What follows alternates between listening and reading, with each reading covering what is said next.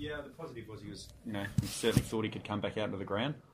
Um, so, so that was a positive. It didn't last long. One hanger attempt, and then that was the end of it. But um, you know, at least he wasn't in that much pain where he didn't think he'd come back on. So, you know, we'll find out later on today. Was he in a moon boot when he arrived? Yes. Yep.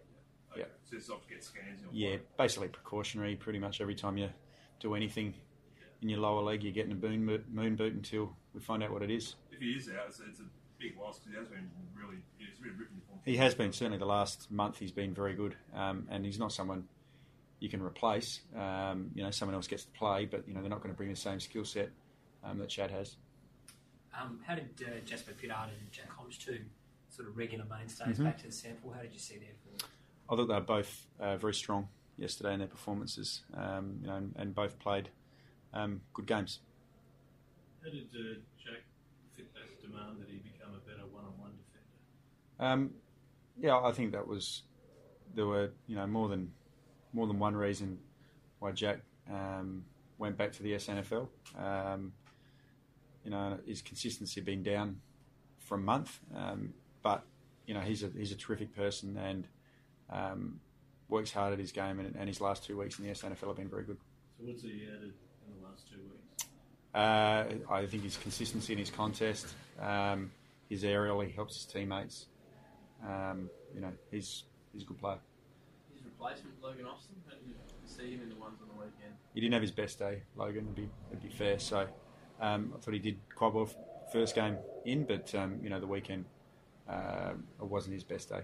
Is it just a matter of the task he was up against, or a combination? Uh, I, th- I think he, um, you know, he'd admit himself he, he wasn't wasn't his strongest game.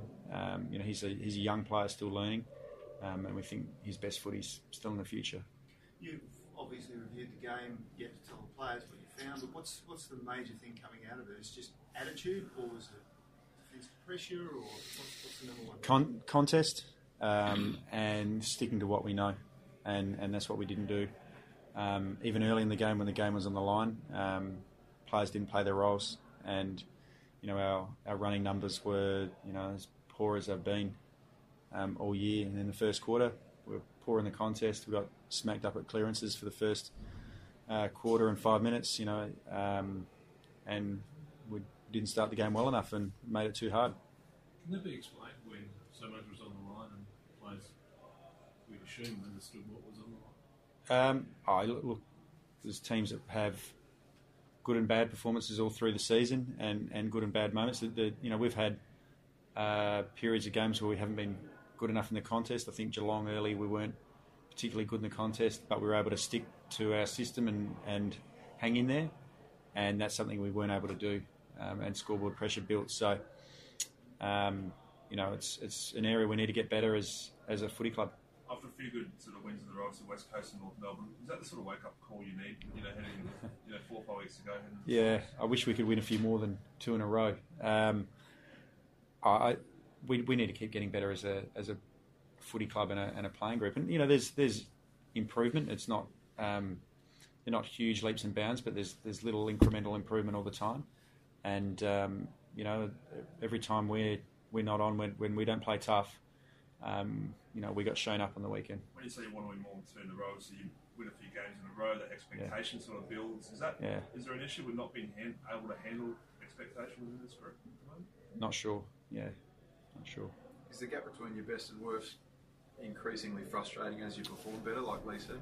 I think we've been reasonably consistent. You know, I- I think probably the this performance is, you know, with Essendon, two of our most disappointing performances this, this season.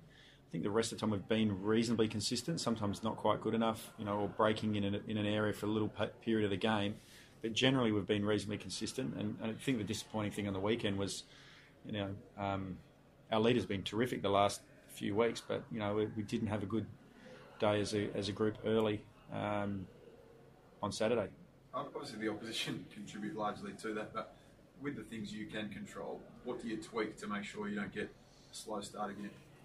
Uh, well, we have to improve our contest, you know, and, and ensure that um, we're ready to go. But there are no guarantees. About the kicking, it was the, the first half, the uh, skill execution was Yeah.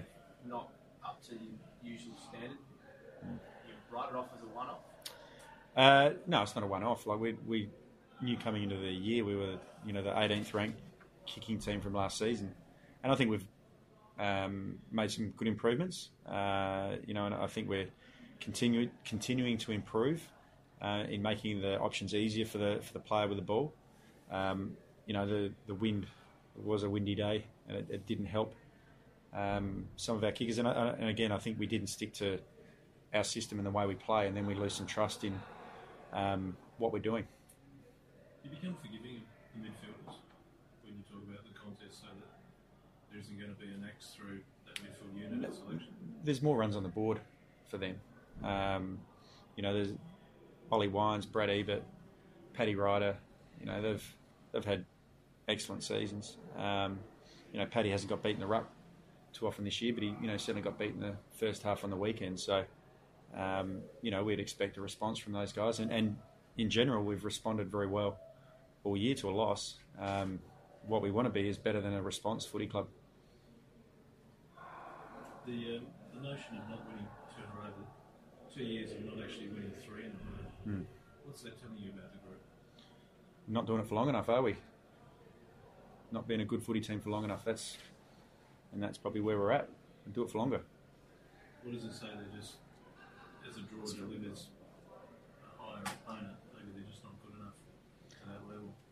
I think it's a challenge for, for the AFL and, and, and sorry, lots of players, lots of teams within the AFL at the moment is such an even competition. Um, trying to get stay up long enough to uh, win consistently is an ever increasing challenge. And if you're a percentage or two off, then you get shown up by the other team.